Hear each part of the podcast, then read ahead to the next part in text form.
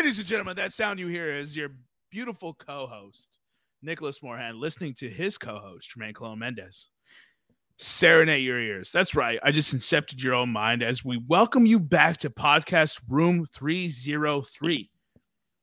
Vacation called, summertime called, a little fun in Greece, a little fun in San Diego, a little homies turning 30, someone in therapy. It is what it is. Life happens and it comes at you fast, just like room 303. How are you doing this fine evening, Nick Chachahan? I'm doing good, dude. So we were talking about before the program, uh, basically one hit wonder seasons in the MLB. Uh, some dude on Instagram, I don't know his handle, so I can't shout him out. Bat flip energy. Bat flip energy. Uh, basically posted this video, uh, and he said, "What was it? Josh Bell, Christian Yelich, and uh, Jacoby well, Ellsbury and Jacoby Ellsbury were his first three one hit wonders." So Jermaine and I started rifting, and one of the names we came up with was Jake Arrieta. Ooh. Jake Arrieta is on the Padres right now. He lost today. He's five and twelve this year. Six point six ERA. It might be higher. Last I checked, it was six point six. Yeah. So he is. So he is not doing good. I'm good. Had a nice. Had a couple of nice relaxing weeks. Kind of. Kind of reset the reset the mental game. Um. We haven't really talked to you guys since before we went to the All Star game, so we got a lot to talk about today. We'll talk a little bit about the MLB trade deadline. We'll talk a little bit about the NBA draft, a little bit about the Olympics, and then the main topic that we have today will be our NFL win totals as we're starting to move back to an NFL or a, a betting podcast because that was our roots. We've kind of gotten a little bit away from our roots. Yeah, so there's been a lot of uh, internal discussions that you guys aren't privy to, but if you were, you'd probably be dying of laughter. Uh, not exactly the most PG of discussions. This podcast was started with the initial intention of making money, and that's not what we do here because you guys obviously fade us, but that was the intention of it. So we're having a good time as well. Yeah, and so we're gonna move away from more of the sports center type vibes where we actually cover what's happening, right? It's not like Sports Center where they only cover the NFL. or or wait, hold on, my mistake. And LeBron James. LeBron James. Uh, and we're gonna bring to you more of our personalities. We're gonna have a lot more fun. We're just gonna be having a good time. So with that being said, we will be doing and cut them, standing in O, standing O, standing and O, standing and O standing and O. That's isn't that a sex position? Uh, if, only if you do it right. The standing and O. and so the which Eric has never done. and today's trivia question, uh, not with an Irish girl. Uh, no. Not with an Irish girl. and so uh, today's trivia question is Who was the only person in NBA history to be named most valuable player, coach of the year, and executive of the year? Penny I Hardaway. Love- First of all, anytime we can get a Penny Hardaway reference. Oh, you speaking of Penny Hardaway, you know who he just hired to his coaching staff? Uh Yep.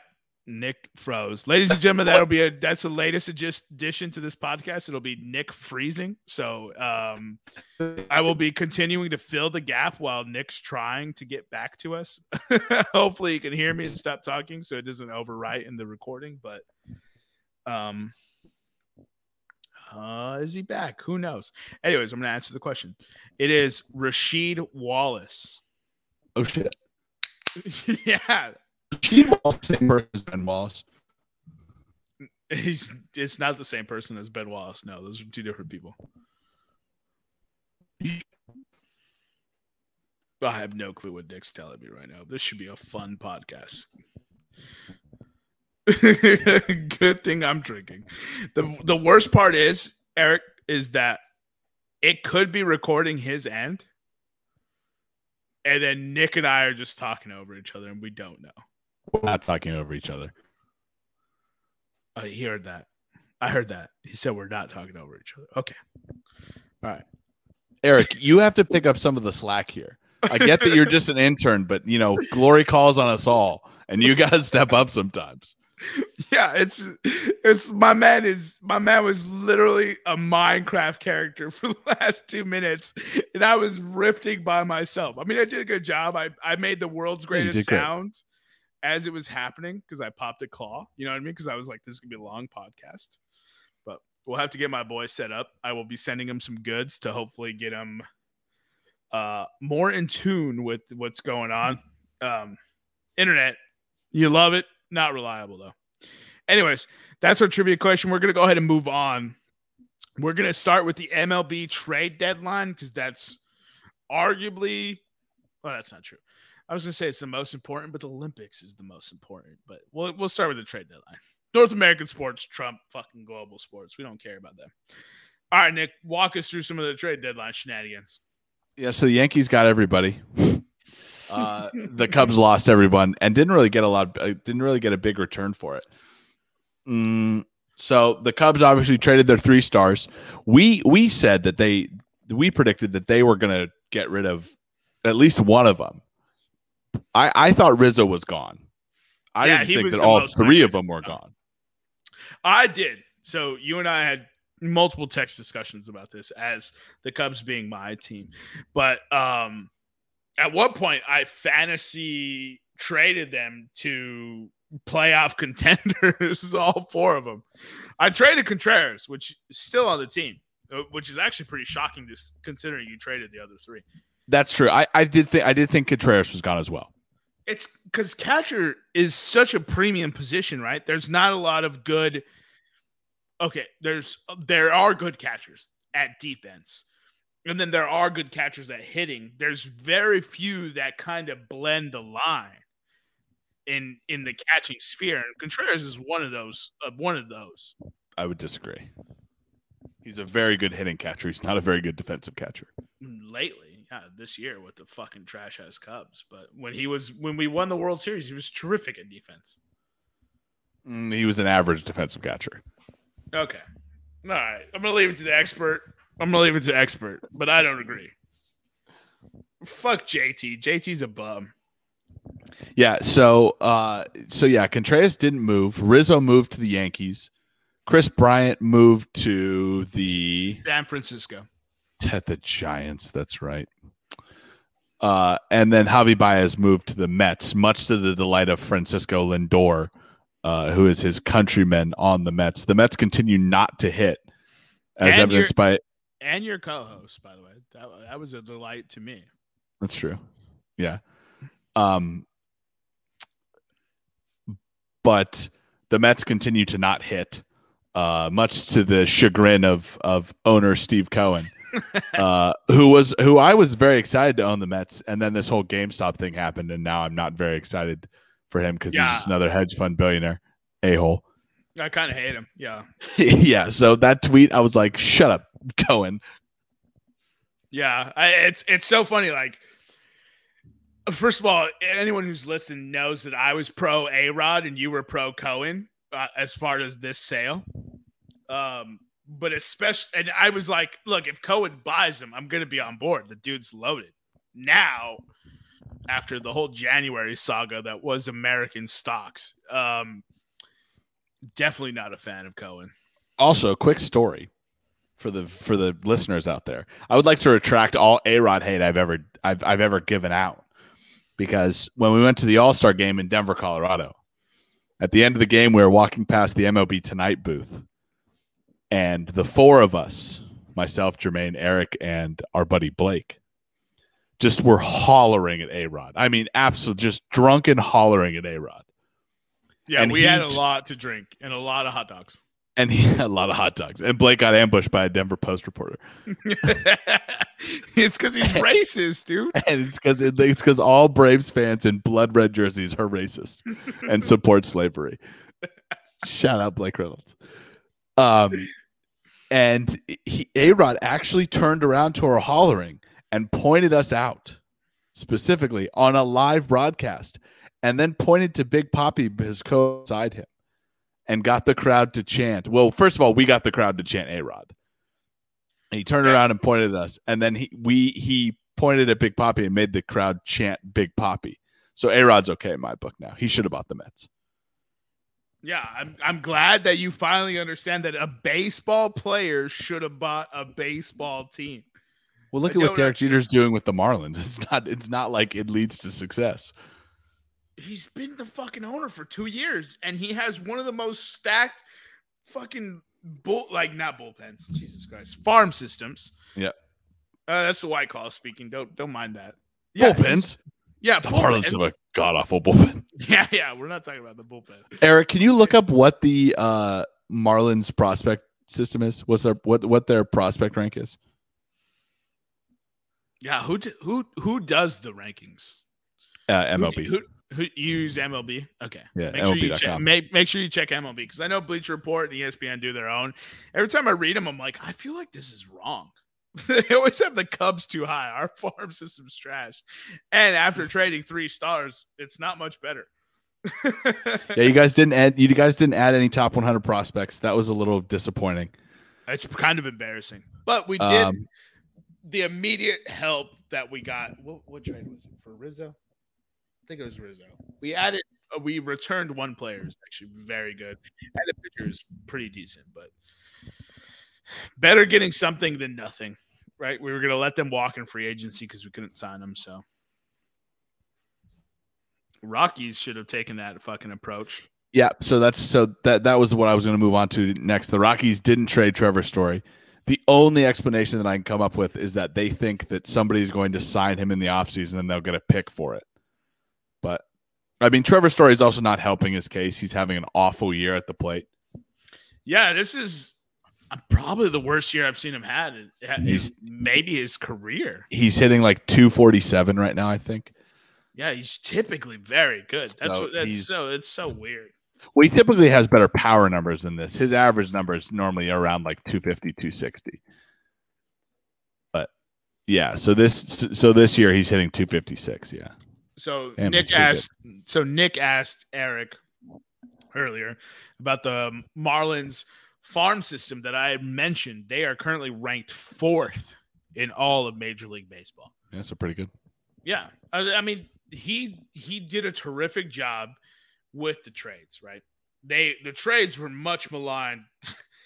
And we don't need to touch base on that. But what he got in return was very, very good for his players. Well, at this point, trading away Stanton looks like a looks like a good deal. Trading away Marcell Ozuna looks like a good deal. Trading away Christian Yelich looks like a good deal. Yeah, and the, The only o- the one only- you can, is, Yeah. sorry, JT. We were gonna say Yeah. something. Yeah, Israel Muto. He's the only one you're like, well, maybe you, you might, you know, could have could have kept him. And he produced one of the greatest memes of all time, and I think that's why he's so good. yeah, it's direct correlation, obviously.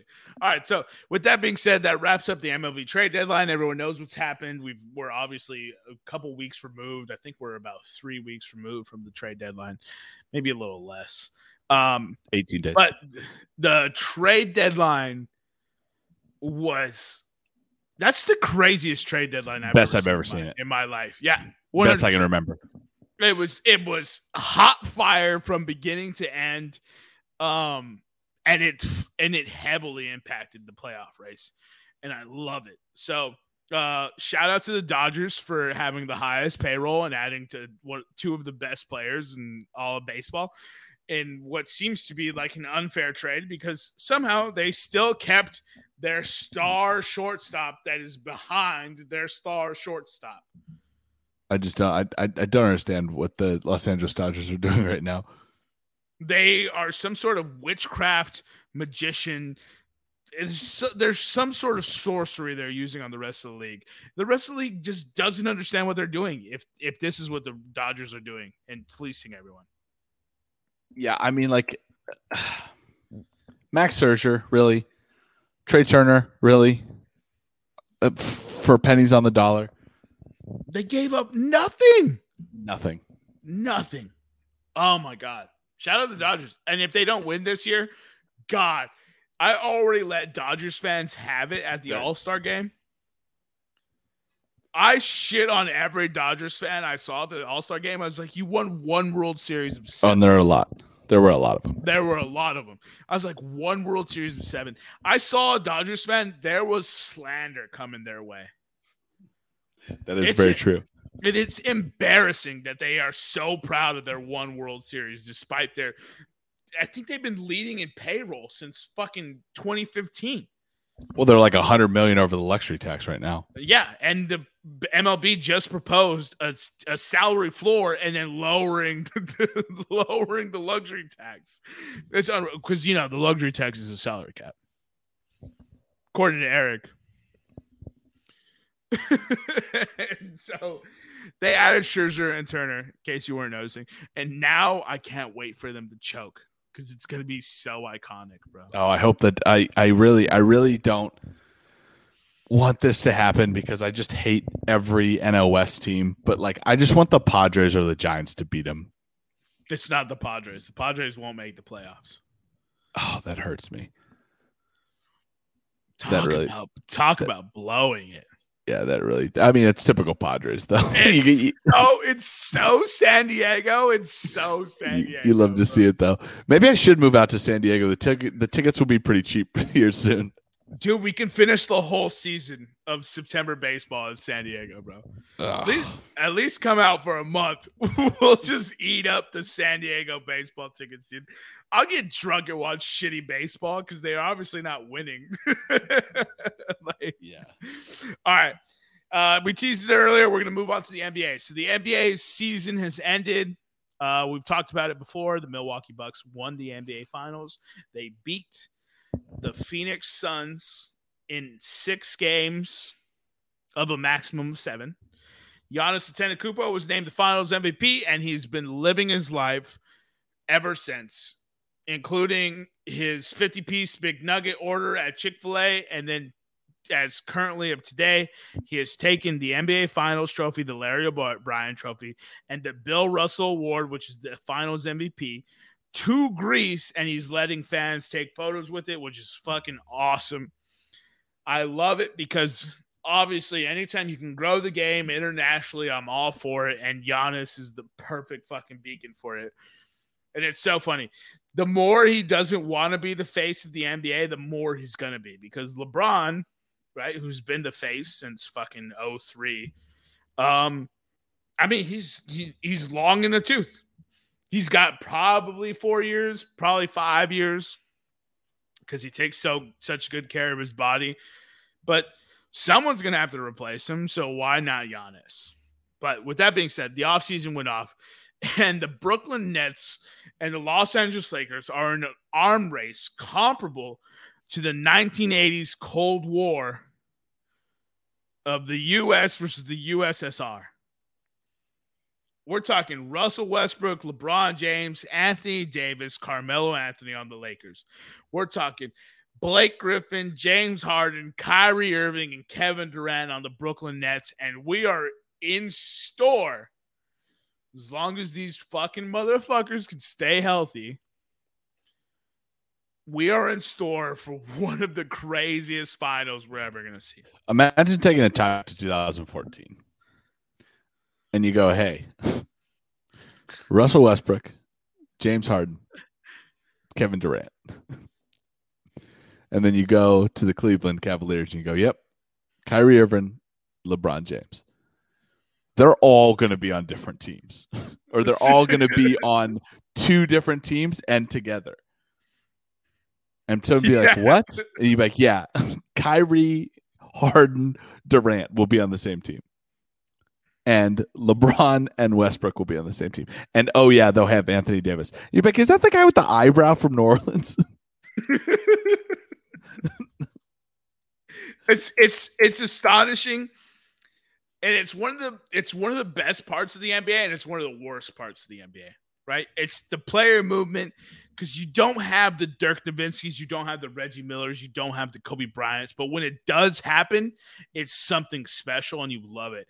And I think because of the fostered player movement, it makes those those moments all the more special. So you know, you kind of it's it's give and take, right? But man, my buddy who's a Lakers fan, right? He's a Kobe Bryant fan through and through. He's a Los Angeles Lakers fan through and through. Did not like LeBron. Did not like Carmelo Anthony. Did not like Dwight Howard. Hit me with this. He's like, if you would have told me in 2009 that I would be rooting for LeBron James, Dwight Howard, and Carmelo Anthony, I would have laughed in your fucking face. And to be honest, there's nothing more comical I've ever heard than that sentence because it is it's truly the embodiment of how absurd the NBA has gotten. Like Dwight Howard, I don't know if it was 09, but Dwight Howard lost to Kobe in the finals. Right? I think that was 09. When he was with the Magic, yeah. When he was with the Magic and he was so dominant and nobody gives that man any respect because he fucked one tranny. Right?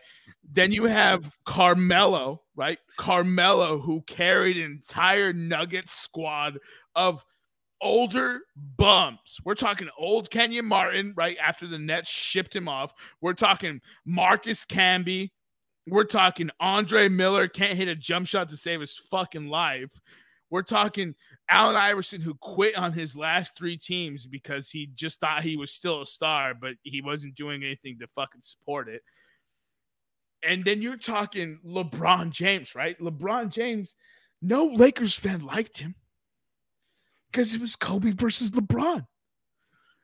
My man's has to root for all three in the same year, and it's truly the most like karmic thing I could ever uh, imagine. I was just like, yeah, you guys got fucked when the league stopped Chris Paul playing with Kobe Bryant, which would have led to like probably two more tro- two more Kobe Bryant world titles. And then there's the debate of Jordan versus Kobe, and you know you have all the people saying, "Oh, it's going to be Jordan." But now he has to root for these people. And it's fucking great. That's what you get, you shitty Lakers fans, with your shitty attitude and your shitty nonchalance and your expectance to be great all the time. You refuse to develop talent. Therefore, you root for the talent you don't like. And I can't wish it on anyone better. So fuck you. The only thing that the Brooklyn Nets are missing right now is New Jersey Nets Kenyon Martin. Dog. First of all, New Jersey Nets Kenyon Martin was a fucking savage, bro. so New Jersey Nets Kenyon Martin reminds me of Phoenix Suns Amar'e Stoudemire. That's yeah, that's a good that's a good comp. That's like a good iconic like like or, or like Orlando Magic Dwight Howard is um his Phoenix Suns Amar'e Stoudemire. It's just those like that four or five year stretch where like you knew Kenyon Martin was the fucking man, but you hated him anyways. Yeah. You knew Amar'e Stoudemire was the man, you hated him anyways. And you knew Dwight Howard was the man, but you hated him anyways because Like- Like Denver Nuggets Nene. no Hilario. Hilario Nene, bro. Dude, speaking of that Denver, so this Denver Nuggets squad might be one of the most hated squads in history, right? They had they had uh, they had Eduardo Nájera as well. The Mhm. Mexican sensation, bro. Eduardo Nájera was on that same squad. Wasn't that you had- Chauncey Billups, Marcus Camby, Carmelo Anthony? No, not Chauncey. They had uh they had Andre Miller. They had Uh-huh. Earl Earl Boykins. That's right, Earl Boykins. they had uh Carmelo was there. they had Carmelo. They had Marcus Camby. Yep. They had uh They did Kenneth- have Allen Iverson for a year. they did have no, they had Allen Iverson for like three or four years. He, Jesus. so that that was the last peak Iverson, where we kind of saw him fade off before he quit on a few other teams, which Eric always gets mad about me which bringing is up. no. Uh, you know, he always Because you can't acknowledge any other Iverson other than 76ers Iverson. yeah, exactly. He he knows he stepped over Tyronn Lue. That was the high point, the high watermark. he knows the Iverson that bridged the gap between the hip hop community and basketball and forever merged them. He knows the Iverson that made cornrows cool. He's the Iverson that that literally put the I culture. thought that was on. Kevin Costner that made cornrows cool. Uh, It's a solid joke, and you know it. um, no, I will not acknowledge that. No, Kevin Costner is solid. Kevin Costner is the definition of shitting in his own male diaper. Damn, dog. he was just chucking the ball at Field of Dreams game. I know, dude. He looked good too. I was. How old is Kevin Costner? I don't know, Eric. Look it up. John. He rolled Eric's, his eyes Eric's too busy. it. Eric's too Oh, busy getting paid two fifty for a call. yeah, he's too busy fucking working his heart out over there. Uh, dude, speaking of, we have to touch base on that Field of Dreams game. the most watched game in 16 years in the MLB. Rob Manfred decided to pull his head out of the sand, uh, the head out of head his head out of the sand, and decided to do something good. Kevin Costner, sixty six years old, and he was looking like that at Field of He did. He did not look 66. No, He did not. It's probably because he's not drinking White Claw on the regular. and I mean, it, it was you know, it's it, it was the players enjoyed it. Uh, obviously, the players loved it. The coming out of the corn, Kevin Costner coming out of the corn and giving the speech, throwing the first pitch, that was awesome. And I mean, you couldn't have got it to end any better on a walk off home run in the bottom of the ninth from Tim Anderson. By an African American shortstop, right? Like an African American shortstop is the most poetic ending to Field of Dreams ever. Like Tim Anderson's already fantastic, and it has nothing to do with him being an African American. It has to to be with him being a shortstop. Well, I think it. Oh, I- oh, no, I, I disagree with you. I think it does because there's not a lot of. He's kind of he's the inspiration. Him, Xander Bogaerts, Mookie Betts. I'm probably forgetting about somebody, but like at, truly African American baseball players are the inspiration to the kind of that that you know the the African American youth to play baseball.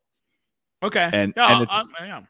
And the most watched game in 16 years and an Afri- and, and one of the most charismatic African Americans in baseball today hits a walk-off home run at the Field of Dreams Stadium. Also though, the the thing that they they kind of hid until now is that those were the most expensive MLB tickets, single game tickets ever. Oh, so it was only white people in attendance. Yes. and old, old white people. oh man, what? So I, Tim Anderson. I thought he was a Cub for some reason. No, he I There- think he, there he's was- he's been a White Sox the whole Yeah, he he was drafted by the White Sox, but um, there was there's two Cubs players that were traded to the White Sox that are really good now, and I don't remember uh, who they are, but I thought Tim Anderson was one of them. I was trying to claim, I was trying to lay claim. I ain't got it. Anyways, that game, first of all, that was just a terrific baseball game. Like you could have Mhm. taken the cornfield out of it. Like that was just a good baseball game. The back and forth, the leads taken, the leads not taken, like that was just a terrific baseball game. Aaron Judge hitting two home runs. Yeah, ha- and Giancarlo was the one who um, Mm-hmm. put the Yankees over, right? Yep. Put the Yankees Yeah. up in the top of the ninth. Yeah, in the top of the ninth. That was so great. So usually, like, unfortunately for baseball, sometimes a baseball game can be over, like in the final innings, like, and people will leave for obvious reasons because like the game's over. This one was just like, nah, if you didn't stay, you fucked up. Yeah. Yeah, And then yeah, and, and it, it was exactly what baseball needed. Baseball needed baseball needed a game like this to kind of restore a little bit of the faith and like, hey, we're we're doing the right things. Yeah, um, dude, definitely. It So was such a good game. Such a So good. they, they've already announced 2022 to be Cubs and Reds. I'm a, it's going to be a great game. I'm a little disappointed though that it's not Cubs Cardinals. I think you but you you and I both said Cubs Cardinals. Yankees Red Sox would have been good too, or like like Mets Braves. I would have liked to see, Uh, Mets Braves was my choice. You picked Cubs Cardinals, or like Giants Dodgers. I didn't want to see that one. I Nobody wants to see that one, but I it's know, classic. I know, I know. It's I didn't want to see that one. Nobody wants to see that except 75% of fans that are in every baseball stadium. Fucking Dodgers travel, bro. I will give them that. Um, I will say this though: the Cubs Reds over the last four or five years has become a red hot rivalry. There is a severe disdain. Obviously, they're division rivals, so they already didn't like each other. But I mean, there's multiple bench clearing incidents. Javi Baez has that personal rivalry with that pitcher, even though Javi Baez isn't on the squad anymore. Amir But- Garrett. Yeah, Amir Garrett, um, Joey Votto. Anytime he comes to Chicago, he tries to torment us. Like, yeah, I mean, it's a very heated rivalry, and it's gonna deliver the goods.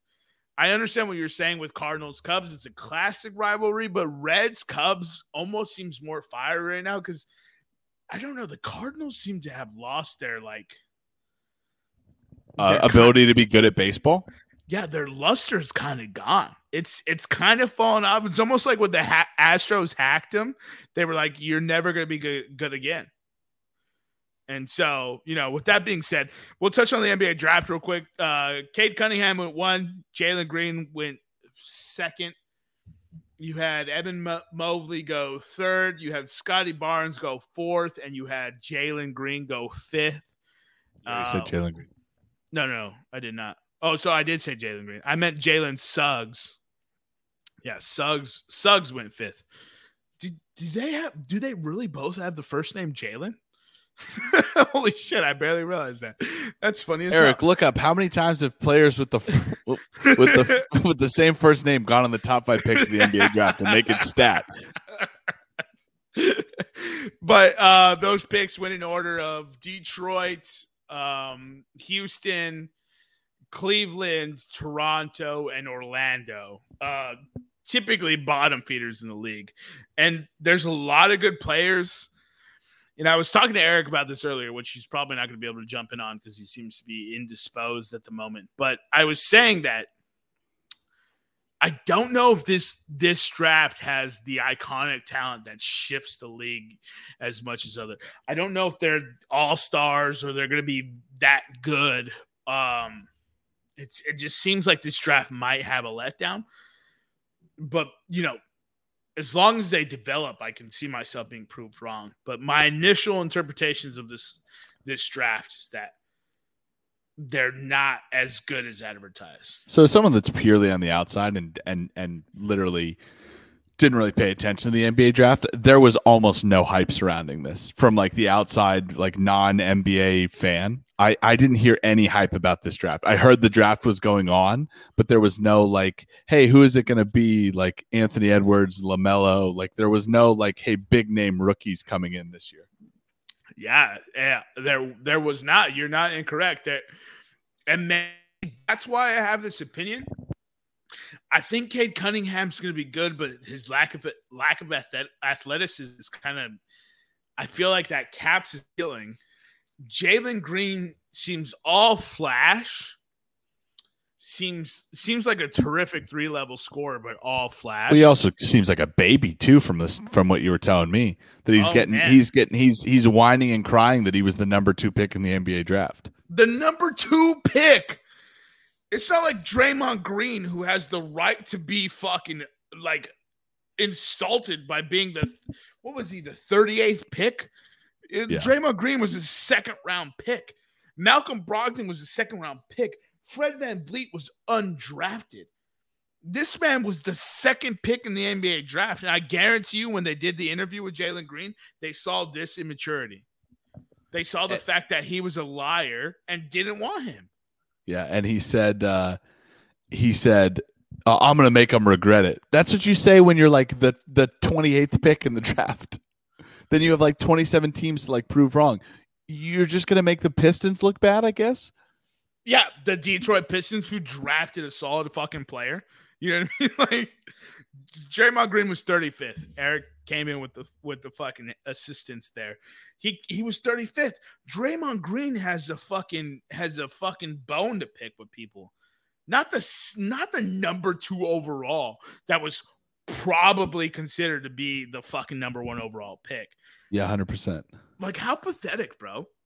Yeah. I, I I know that you're 19 years old and that you're young.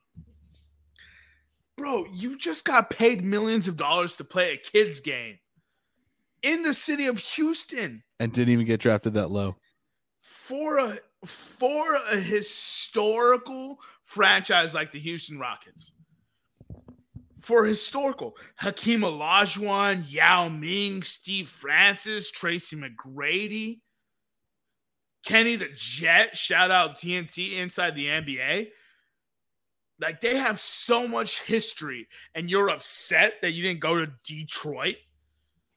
Like, yeah, Detroit has history too, but like, what are you what are you bitching about, bro? It's almost like the it's almost like the the fucking self entitlement of our generation is fucking on display with this dude's bitching. Yep. Well, the generation following us. It doesn't matter. Well, I'm I'm adjacent to him by nay a decade. You know what I mean? Like it's it's it's adjacent. Yeah, like he said, he could have gone to Minnesota. Yeah. Right? Zach LaVine's video is circling the internet right now. Zach LaVine's draft day video. He was picked 14th by the Minnesota Timberwolves, and he gets up, he puts his head down on the on the table, and he sits up and says, "Fuck me." Yeah, that's struggle. My boy, who's a Minnesota guy, I I think he was born there or his parents were born there, but he's a Vikings fan, so he's like Minnesota through and through. He was just like, "This is why I don't respect him." What's so funny is the day before he sent me a post about Zach LaVine talking about his work ethic and shit. He's like, "I don't want to be the number two or the number three. and he was just like, "This is why I fuck with this guy." It took one day. It took one day of of posts for him to see it. I was just like, "Jesus Christ, bro, you need to get it together." That's embarrassing. Yeah. All right, but Eric asks, who's a better second round pick, Draymond Green or Nikola Jokic? Is Draymond Green running MVP? He has not. Defense then, player of the year twice. Then Jokic. Really? Really? Yeah, all really. right, all right. He's a Nuggets fan. I expected this bias. I expected it. That's look the discussion is worthy to be had, but to just be so cavalier, you know, to, to just be so first LeBron team, you know what I mean? Like it's, ugh, ugh. I'm going with Draymond. Yeah, I mean, I just did it. I just did it to annoy both of you. Dog. So and it worked. So top ten defense player in history, right? I don't think he's number one like he says. Yeah. Uh, yeah, he arguably top five defensive player in history. Yeah, for sure. It's like him, Rodman, Bill Russell, uh, Kevin Garnett. Mm, I mean, Jesus, there's so Jordan, Pippen. Players. Yeah, I was gonna say Payton, Pippen, but Pippen's Hakeem. my favorite player, so I always leave him off. The glove, the glove. Anyways, uh, with that being said, that covers the NBA and the MLB part of the portion. We're going to get into NFL futures now. That's right, ladies and gentlemen. The year has flown by. You've listened to tons of terrific podcasts from Room 303, and you've also not listened to some of them because we've been indisposed, uh, alcohol or travel. But we're going to get into NFL futures, everyone's favorite. And we're about to pick how each team does in their season higher well, or our, our, our favorite teams? Yeah, our favorite teams. Yeah. I mean, we can go through each team. It's pretty easy. mm. like, over under, real quick. Shoot through it, Nick. Shoot through it, Nick. All right. No, All right. Kidding. So so I, I have some I have some categories for you. But before we before we get into our picks, let me let me give you let me give you some criteria that our friend Warren Sharp over at Sharp Football Analysis uh uses to do his over under picks that he puts out. The first one is one score games. We've talked about this at length on the podcast. So basically, teams that perform good in one teams will re, will advance or regress to the mean. Will progress or regress to the mean. So teams last year that were terrible in one score games. The Atlanta Falcons, the Carolina Panthers, the Cincinnati Bengals, the Jacksonville Jaguars, and the Houston Texans. They all had ah, the bottom feeders. The bottom feeders. But these are one score games, remember? Teams that were good in one score games Buffalo, Cleveland, Indy, Kansas City, Pittsburgh, Seattle, and Tennessee all won more than 70% of one score games. Damn, those are playoff teams. Yep. The next we move into turnover almost, margin. It's almost like there's a correlation. Oh, and winning in one score games in playoffs, it may be. Next, we'll go to turnover margin. So turnover margin, obviously, the teams that turn that that are the bottom five and the top five also also advance or regress to the mean. The bottom five teams last year: the Raiders, the Bengals, the Jags, and the Lions. It's only four. The Raiders, the Bengals. Oh, you're right. Um, yep, you're abs- you're Move absolutely on. right. Move on. The top five the Panthers, the Eagles, the Bears, the Pats, and the Cardinals. So they are going to get worse in turn in terms of turnover margin. Shit. We'll now turn. Interesting. Le- that's an interesting list. Yep. So now we'll turn to point differential and what we call Pythagorean win loss. I know I talked about Pythagorean win loss uh, when we were in baseball, but the same exists in football. Basically, it's what your record should have been if you remove luck. So the teams that overperformed, which basically means they performed better than they should have given luck and other circumstances Tennessee, Seattle, Buffalo, Cleveland, and Kansas City. Uh oh. The teams that underperformed, the Falcons, the Jags, the Texans, the Panthers, and the 49ers. Are you starting to see a theme here, Jermaine? Yeah, I am. I, I think I know who you're picking on a lot of these. Next, we'll go to uh, kind of part 4A and 4B, if you humor me. So, strength of schedule, obviously the top five strength of schedule this year, based on predicted win totals. Okay, you ready? The top five easiest strengths of schedule from five to one the Bucs, the Jags, the Eagles, the Browns, and the 49ers. oh, I love that list. Playoff teams, baby. the bottom five from 28 to 32 in terms of hardest schedules the Bears, the Redskins, the Saints, Yep, The Raiders it. I was and the. Texans. I was going to say the Saints, bro. The poor Texans have the hardest record in the NFL. So, all right. So, are we betting Texans get the number one overall pick? I would say that would probably be a pretty good bet. Let me give you 4B though. This is a stat that that Warren Sharp uses that I haven't seen anybody else use. It's called a rest edge, right? So the teams that have the biggest rest advantage added up throughout the year, right? So either they play on, you know, a week schedule where another team plays on 6 days or stuff like that. Does that make Yeah, sense? yeah, yeah, yeah, yeah. So, if they're on a short week, that team gets So the team has bumped. rest from 5 to 1. Yeah. That t- oh, sorry. You kind of broke up. Yep. Yep. So top five. So they have from five to one. The Chiefs, the Eagles, the ti- the uh, not the Tigers. Jeez, the Lions, the Bengals, and the Panthers. So that's hardest. Or the No, best. that's the that's the they have the biggest rest advantage over their opponents. and say those five one more time for me. Chiefs, Eagles, Lions, Bengals, Panthers from five to one. Okay. Okay. Oh The shit. bottom five that have the biggest rest disadvantage Pittsburgh, Minnesota, Chicago, Washington, and the Patriots. I thought you were gonna say the Saints. I, you paused so like dramatically. I was just like, this motherfucker, bro. oh Jesus Christ! So, with that, here are my over under picks for this year. Are you ready? Sure, yeah, go ahead. All right. Actually, Eric, can you give me what's Phil- what's Philly's over under? Six and a half. Six and a half. Mm-hmm. I might take the Philly over. All right.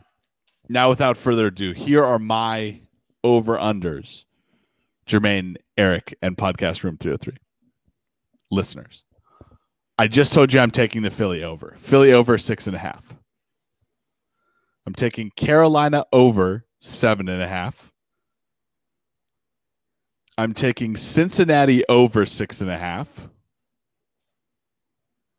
I'm taking the Jacksonville Jaguars over six and a half. You still with me, Eric? Right, right here with you, bro. I'm taking Buffalo under 11. I'm taking Seattle under 10. And I'm taking Tennessee under 9 to rehash those picks. Philadelphia over six and a half. Carolina over seven and a half. Cincinnati over six and a half. Jacksonville over six and a half. Buffalo under 11. Seattle under 10. Tennessee under 9.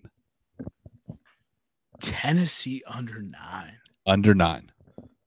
Wow. I- I got those written down for you. We're gonna date them and sign them and put them on the wall. We're gonna see how you stand stand the test of time here, bro. Good. This is what this is what we did last time. Yeah. I expect nothing less. Yep. Wow. Tennessee under nine. I'm not gonna lie. Part of me wants to see that happen. so here's the thing. There's a lot of mitigating factors that um lend credence to your under nine. Um defense got worse. They had departures in the secondary. Jadeveon Clowney was not very good for them. Also left, right? They had uh, a few cuts up front on the defensive line, which is what you never want to hear.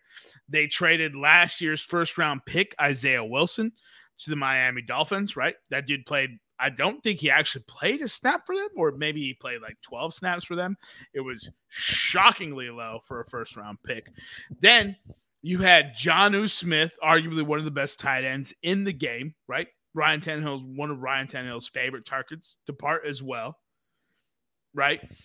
Then you have Derrick Henry, who just rushed for over 2,000 yards in a single season, right? After someone rushes for 2,000 yards, this is what Nick liked to talk about earlier, right? There's Regression regression, the mean. regression and progression. And regression to the mean is coming, right? Although you can counteract with that, they traded for Julio Jones. But Julio Jones is a 32 year old wide receiver, has a checkered injury past, and he commands a lot of money.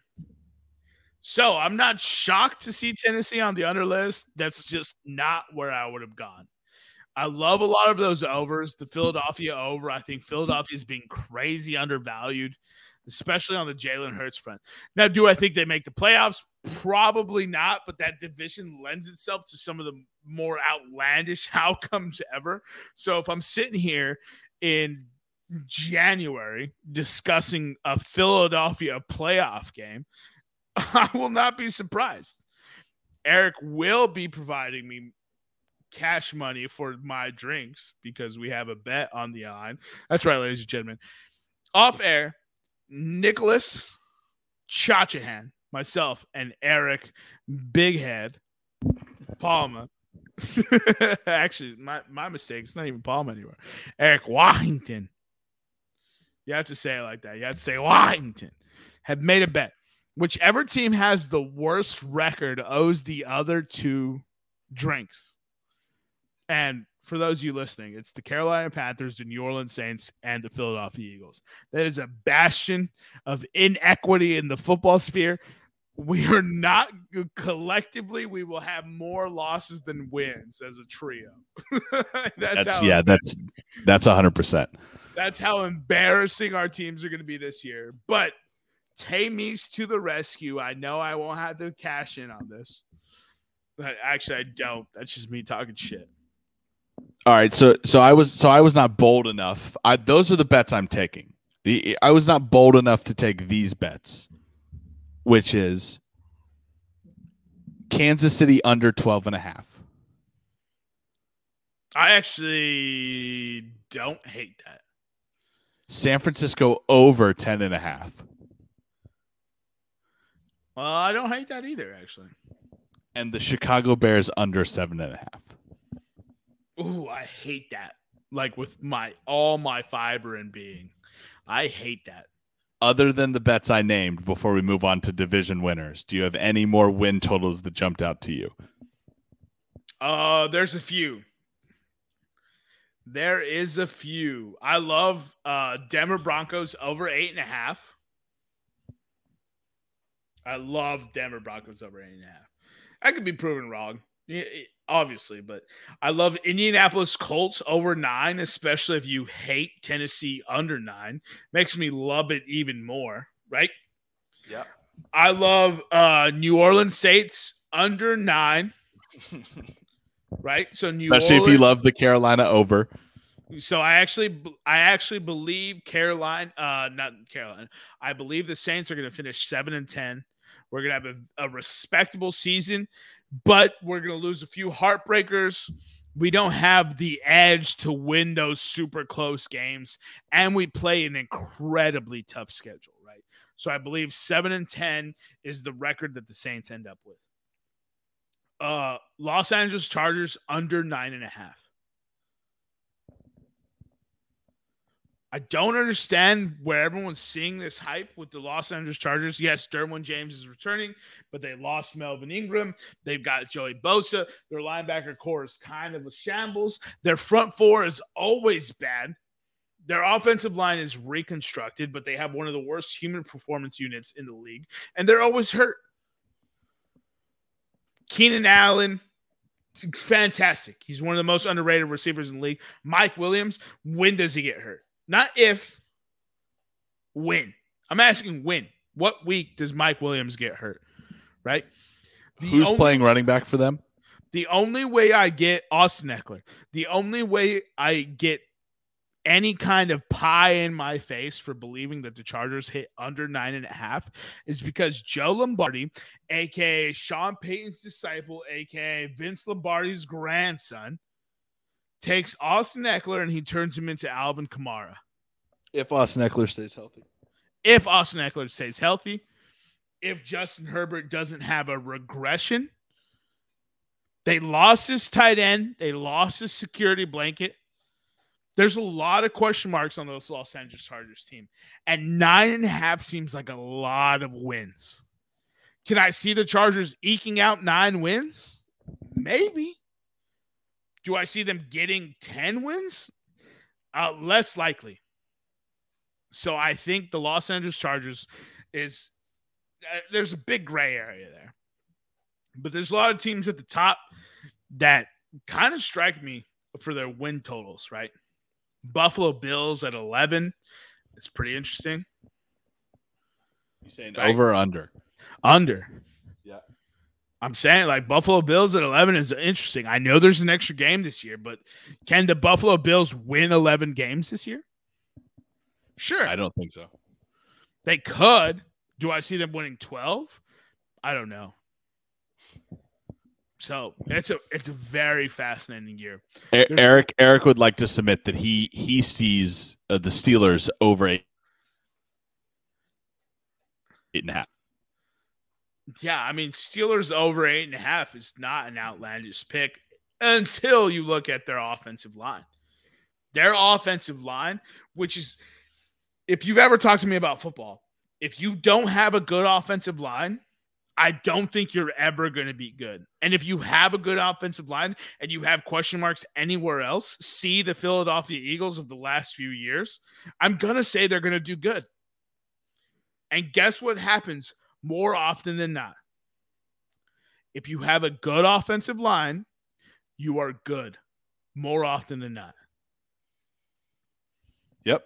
And the the Pittsburgh Steelers have hemorrhaged offensive linemen. So eight and a half is a weird number. They have the talent to win over that. So I I I kind of have to agree with Eric's sentiment on over eight and a half. But man, that is a risky one. Yeah, and just like Eric said, like the Chiefs lost. I mean, nobody heard Eric say that, but believe me, Eric said this. The Chiefs lost because their offensive line was not good enough to deal with Todd Bowles' defense. Yep. All right, uh, so let's so, so let's move to division winners. Okay. So I'll, I'll give you my division winners that I think, and Eric Eric can read you off. Eric can provide us with the odds because I didn't write them down. So I'll start in the NFC. Then these are the only these are the division winners that I'm going to bet that I like. Hold, hold, hold on. Can you do AFC North, NFC North, uh, AFC South, NFC South? Can you do that? I mean, yeah, I guess. All right, I'll, I'll pick which ones we want. So go AFC North first. Baltimore. Baltimore at plus 115. Plus 115. That should be an auto bet for everybody out there. Okay. Uh, Eric, you can walk it. Just it's based off the website.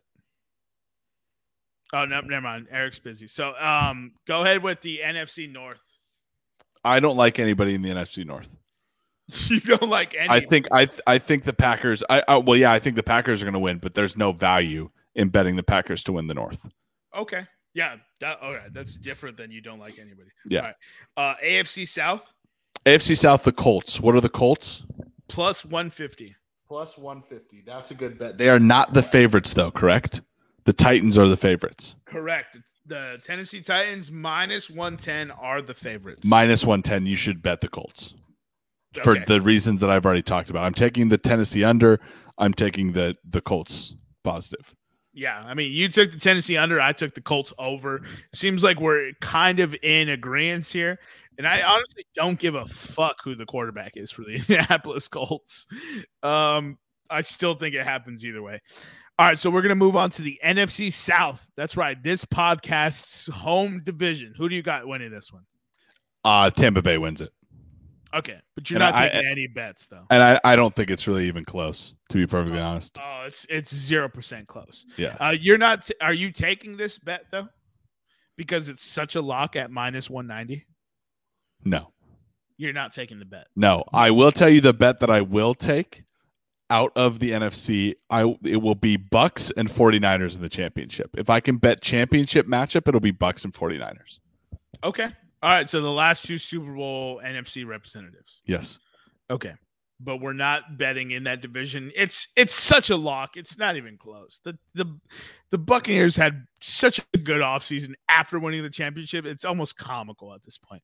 All right, so we're gonna move on to the AFC East. Uh I don't know who's going to win the AFC East.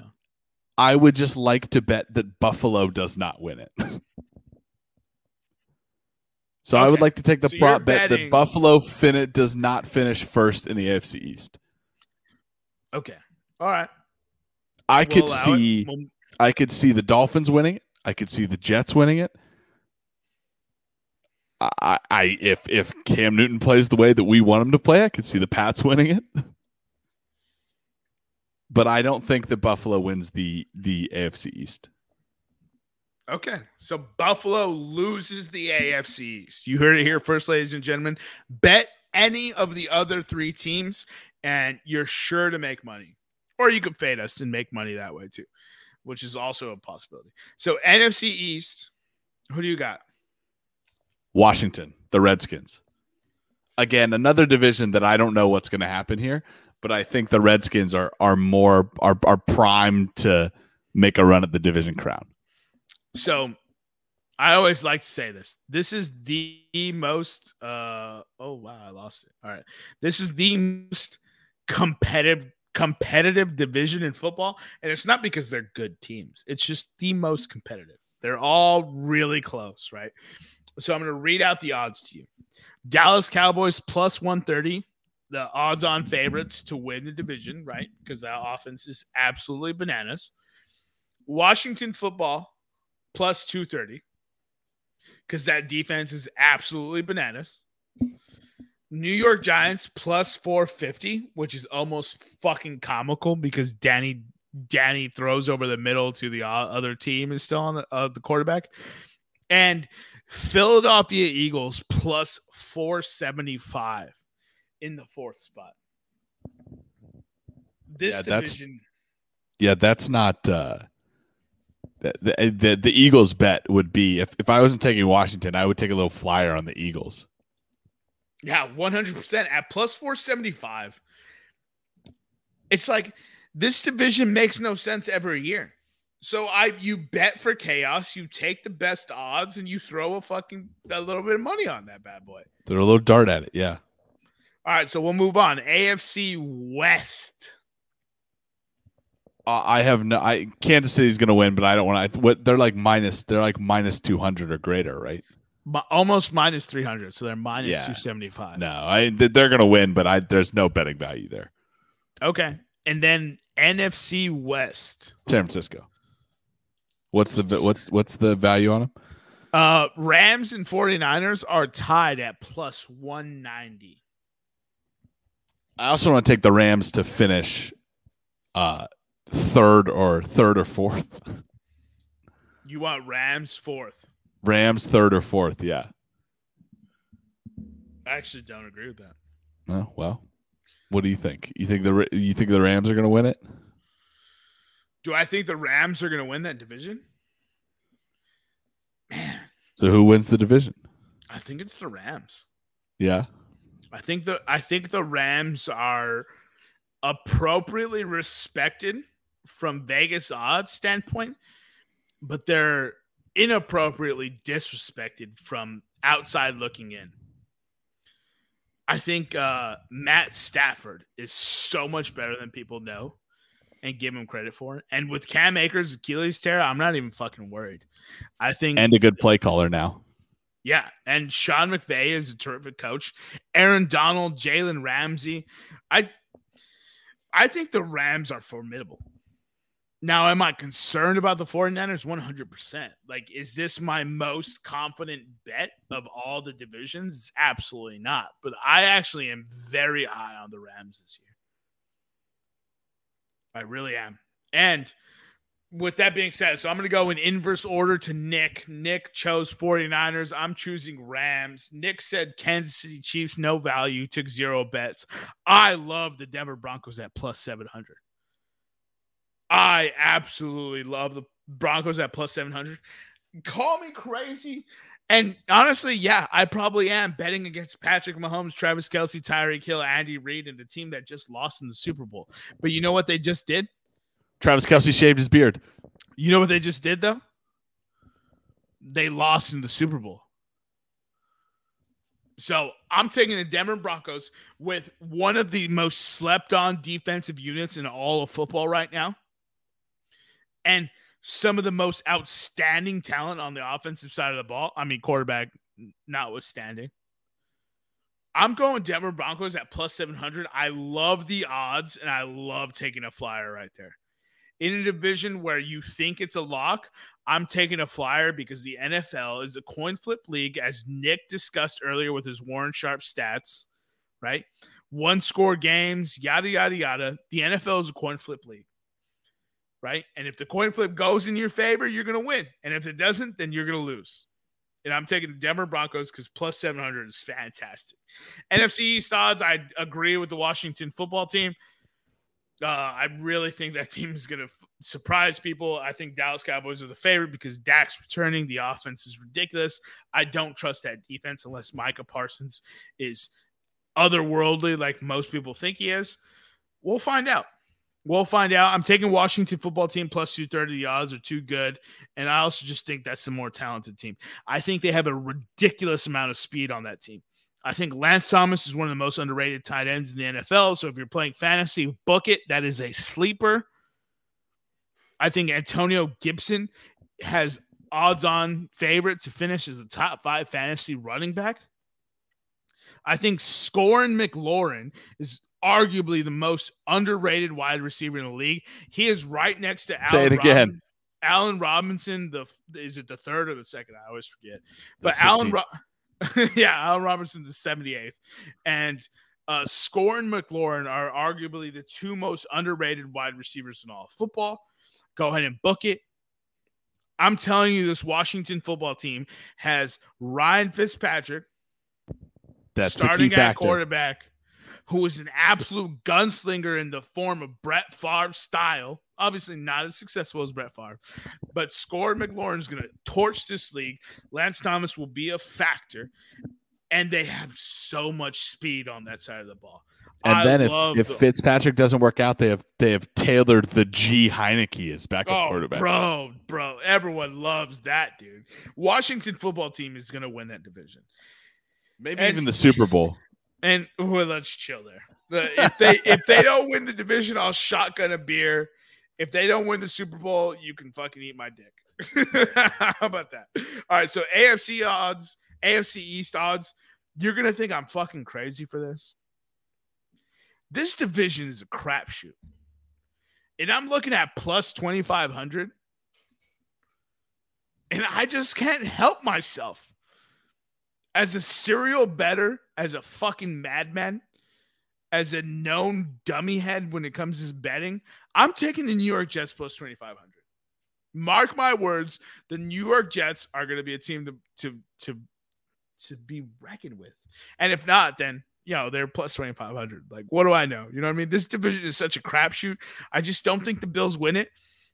and I love plus 2,500. I think the kid they have at quarterback is going to be a lot better than people think.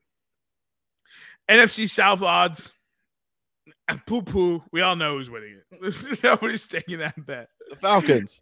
hey, the Falcons. All right, so we're going to AFC South. Indianapolis Colts plus 150 is the bet I'm taking here. Uh, as there's a host of reasons I discussed earlier with the Tennessee Titans and what was his name? Arthur Smith is now the Atlanta Falcons head coach. And I just think they take a step back. I'm not confident in the Tennessee Titans. If they win, I won't be surprised. I'm taking the Indianapolis Colts. And Sam Ehlinger is leading them to the ship. You heard it. Hook 'em. Hook 'em. There, no bias. No bias here. No Obviously. bias for me. I'm not even a Texas fan. Hook 'em. No bias. NFC North odds. Um, if Justin Fields starts week one, Bears plus 550 is the bet. They're not going to do it. They're going to start Andy Dalton. The Bears don't know what to do with good quarterbacks. Here's the thing there is a GM whose job's on the line, there's a head coach whose job's on the line, and there's a rookie quarterback that they just drafted. If he does not start week one, He's not All right. going to. all right, they're fired then. If he does start week one, they're winning the division and they're not fired. That's plain and simple. You heard it here. If Justin Fields starts week one, Bears at plus 550 is the bet. He's not going to start week one. It's going to be Visor he, Dalton. He, he won't. And therefore, I will not make this Chicago Bears bet. right? But Justin Fields plays 17 games. The obvious bet is Bears at plus 550. Other than that, you don't touch that division.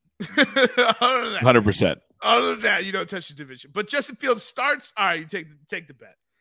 Right.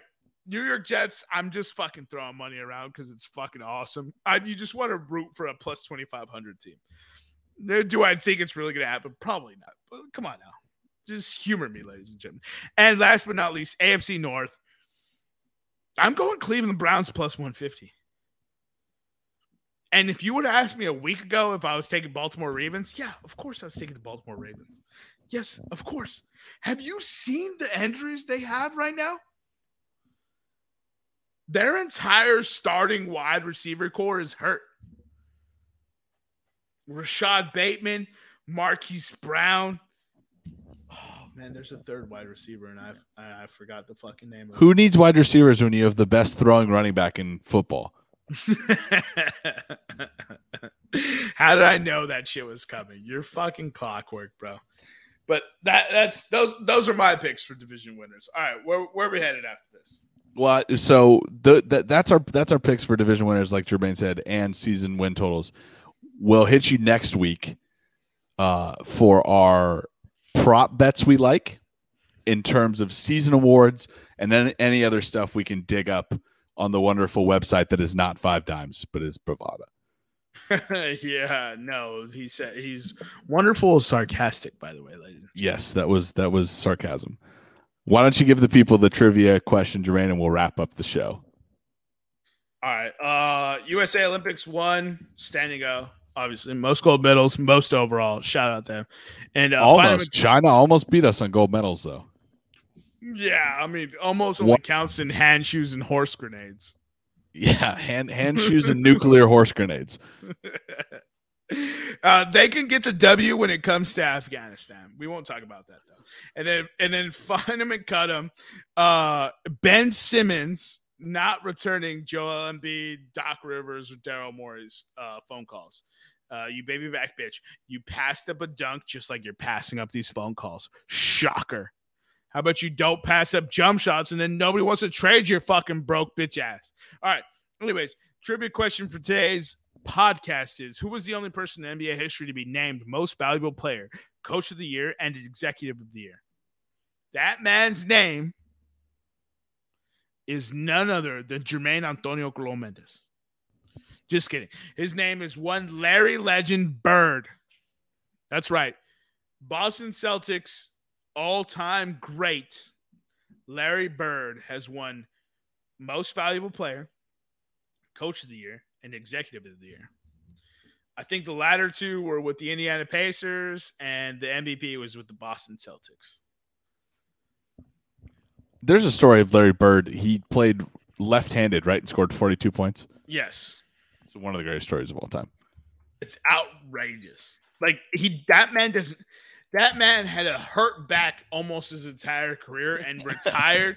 retired with 24.7 and like 10.9 like points per game and rebounds per game and nobody gives that man any respect And he was It's literally f- from the time he was playing at Indiana State, he was 57 years old.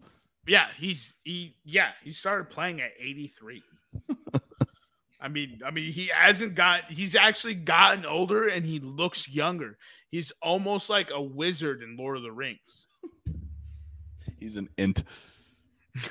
that's our that that's our NFL show for win totals. We'll come back. Like I said, we'll we'll give you guys props next week. Uh, thank you for listening. I know it's been a while. We have to take summer vacation too. We don't get paid enough to not take summer vacation.